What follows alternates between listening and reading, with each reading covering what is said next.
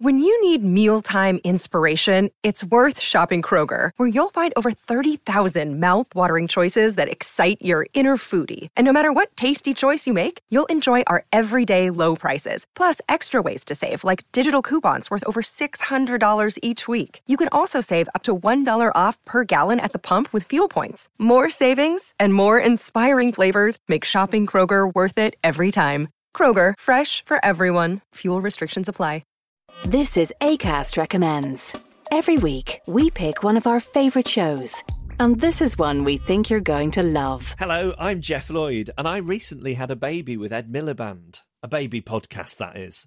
It's a spin off of our show, Reasons to Be Cheerful. It's called Cheerful Book Club, and it's conversations with some of the best writers working in the world today. You'll really enjoy our chats with people like US broadcasting legend Rachel Maddow, literary giant Ian McEwan, and the Big Short and Moneyball author Michael Lewis. Feed your brain with ideas from the Cheerful Book Club. You'll find us on the excellent ACAST app or wherever else you get your podcasts. ACAST is home to the biggest podcasts from Ireland and around the world. Subscribe to this show and hundreds more now via ACAST or wherever you get your podcasts.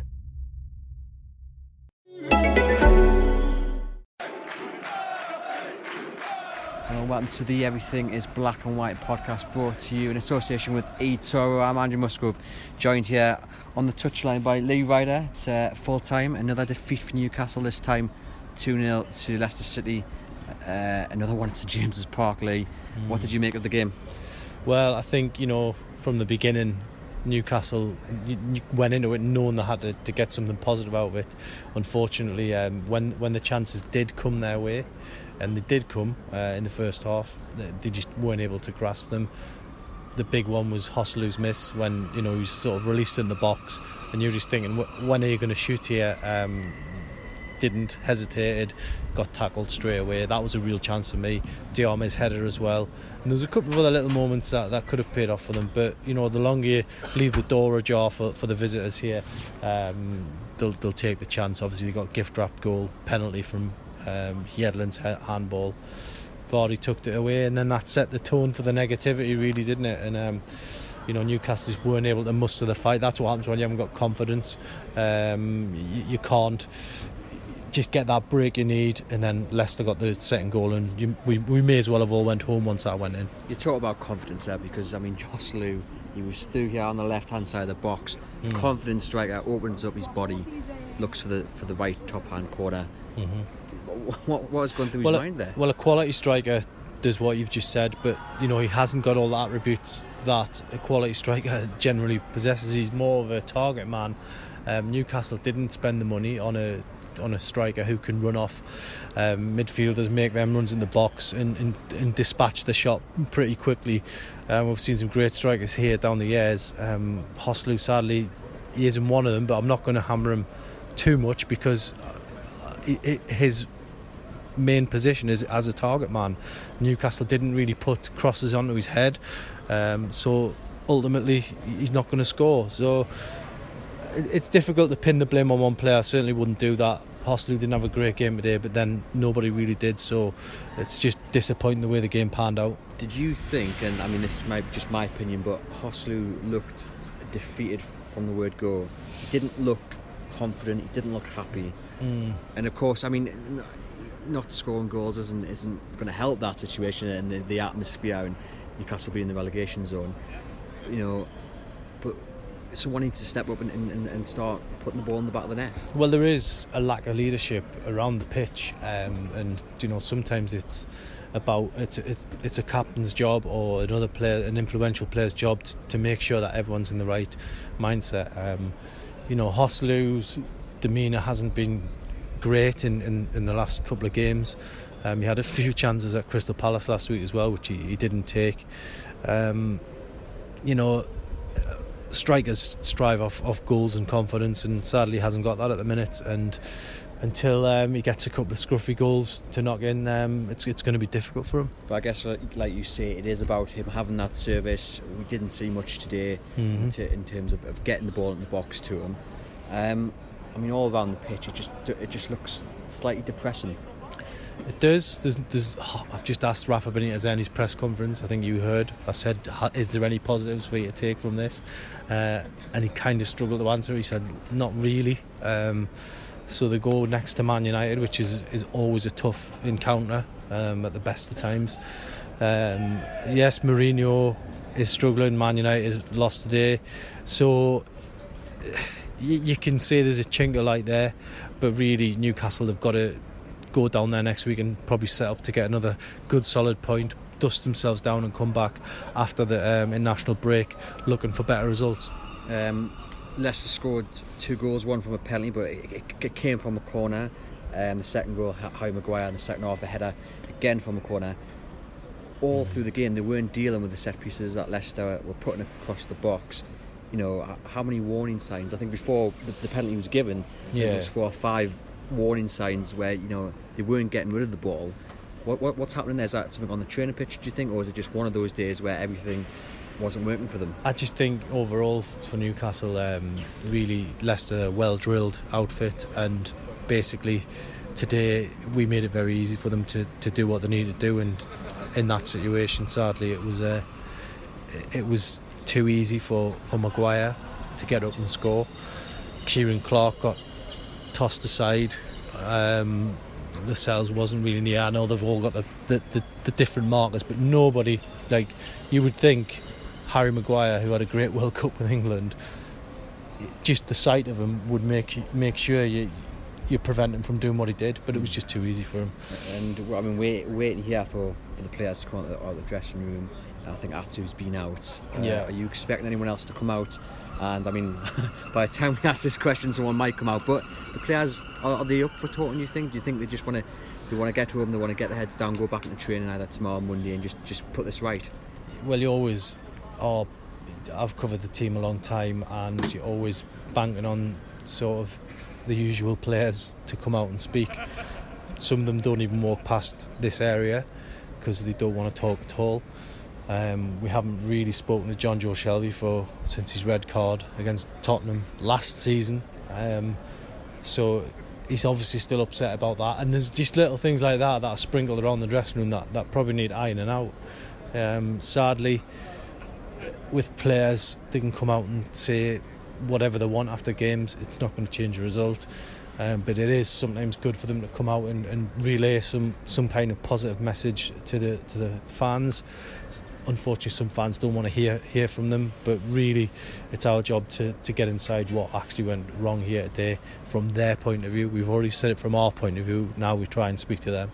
Off the pitch obviously news broke uh, this afternoon about uh, Kenyon potentially mm-hmm. uh, put together a bid Mike Ashley was here today with it with Keith, Keith Bishop and, and Lee Charnley it got very toxic very quickly um, what do you make of that? Because obviously the fans' frustrations are totally understood. I mean, the press room, in a way, very much share them. They're justified, aren't they?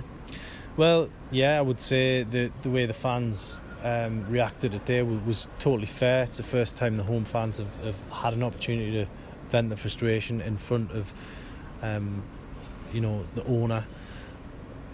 As long as it's all done in the right spirit, it, it's fine. I think really with, with Mike Ashley, he's got to possibly look at the people that he's got around him. Um, are they giving him the best advice? Um, 23 million spent this summer uh, clearly wasn't enough. Surely he can see that. He knows enough. Surely he knows enough about football to see that that wasn't good enough today. Um, but really, like I've said all the way through, it's it's it's now. It's got to come to a point where powers that be open up take some questions and give it from their point of view rather than you know muttering things under the breath. They need to come out and you know face the music.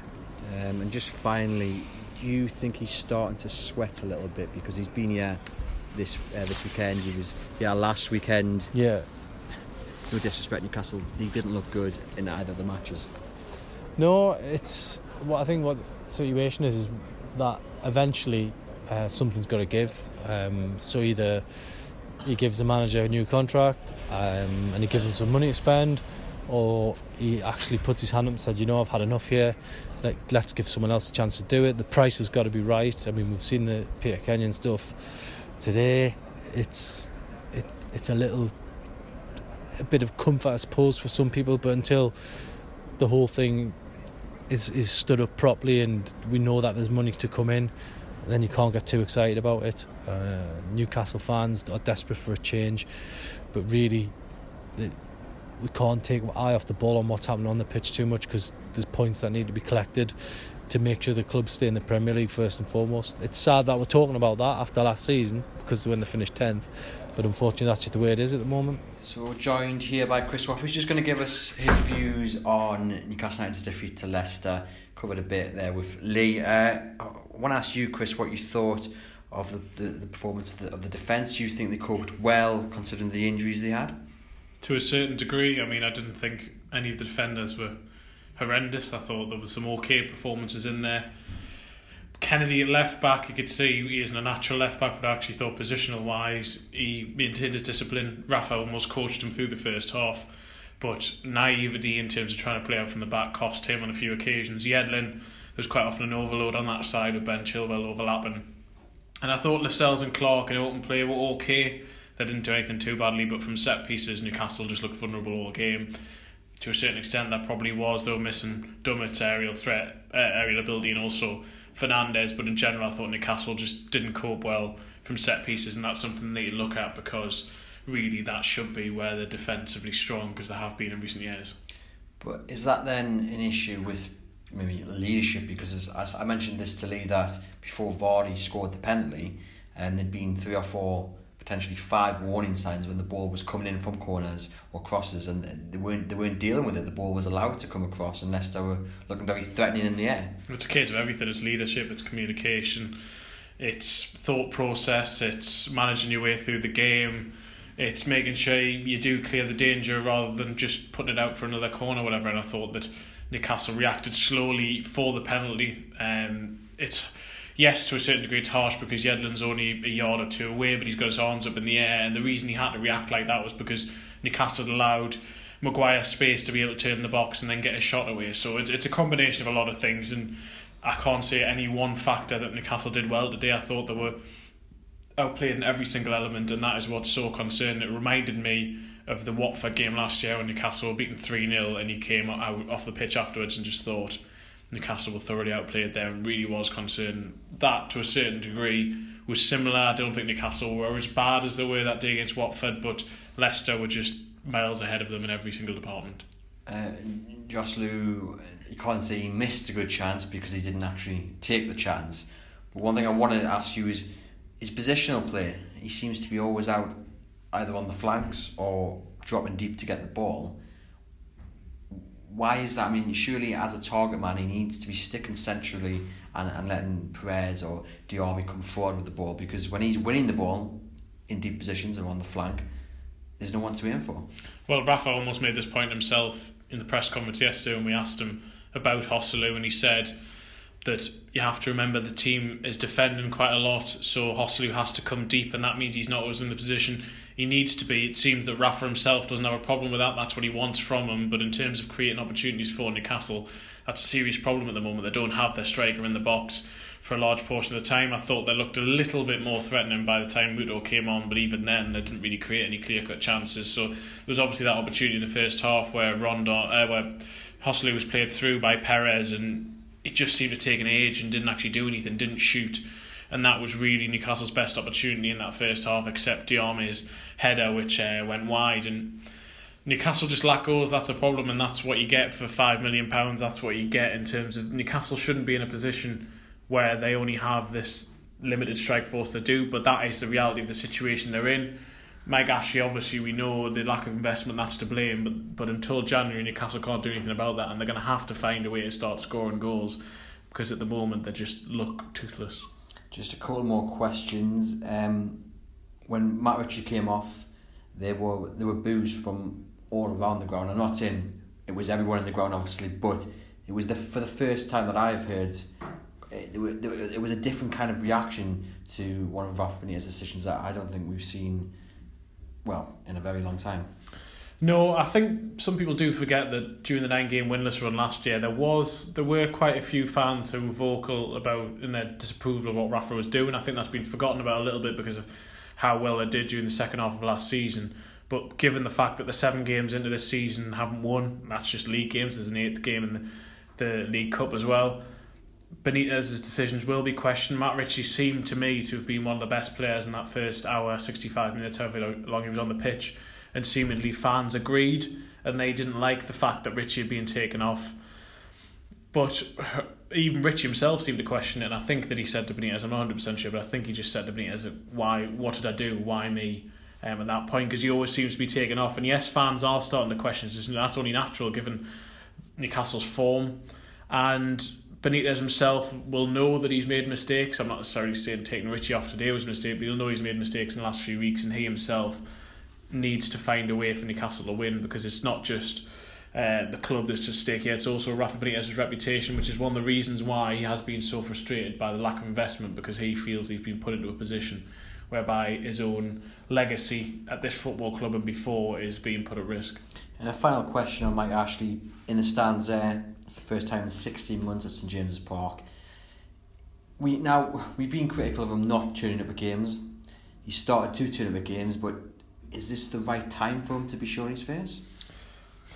we if we ask him that he should be at games more often, I don't think we can have a go when he suddenly does turn up. If it turns out that he doesn't come to any games after this, to a certain extent, some people may say, well, I can't really blame him because he's getting a lot of uh, abuse from the crowd, which I understand, and nobody's saying that the crowd shouldn't be because of the way that he's on the football club. But it's like I always say about Mike Ashley, he needs to speak more, but when he does speak, he gets criticised for what he says. The same with Lee Charnley. We can't have it both ways. Yes, it is the timing isn't great, but Mike Ashley needs to be interested in this football club. He needs to be connected to what's going on because he is the owner. He's the one who can have the biggest impact in terms of what might happen in January and what could happen in the future with Rafa Benitez's contract. So I just think the fact that he is here, in theory, is good news, but it needs to be a Mike Ashley who's becoming interested in the football club again rather than just a fleeting couple of visits. And finally, Peter Kenyon, what's your view, your opinion on that? Obviously, rumours that he's, he's looking to put together a takeover bid of Newcastle United. Your thoughts? Well, I think there are interested parties in Newcastle. Has been over the course of the last year, but the proof really is is when, if and when a proper offer comes. Reports say that he's had preliminary talks with Mike Ashley. I don't know if that's true or not, but what I do know is that, that he, there is an interest there from him. He would like to, to be involved in a takeover of Newcastle United, but basically he himself would say that he hasn't got the money himself to do that. He needs further investment. So I think we're at the very early stages of that. Whether it comes to anything material and a material bid, only time will tell. And at the moment, I wouldn't get overly excited about it. Shows that there is still interest out there, though, which is a positive to a certain extent. But until he really puts in a firm offer for Newcastle United, I think all of this has to be, there has to be a little caution poured on this. Grand. Well, thank you very much for joining us. Uh, we'll have a our weekly podcast on Monday. Sean McCormick will be taking my place as I'm off. So if you have any questions for Chris and Lee, you send them over to Twitter or on our Facebook. And enjoy the rest of your weekend. Hi, it's Fin Dwyer from the Irish History Podcast, and this is a Staycast from ACAST. Please, please, please follow the government's advice right now, which is currently to stay at home where possible. While you're staying at home, I would recommend another great show that's worth checking out. It's Unexplained by Richard MacLean Smith. It's a beautifully produced and gripping show that looks at unusual and sometimes unnerving occurrences from the past and present. It's perfect escapism. Check out Unexplained on the ACAST app or wherever you get podcasts.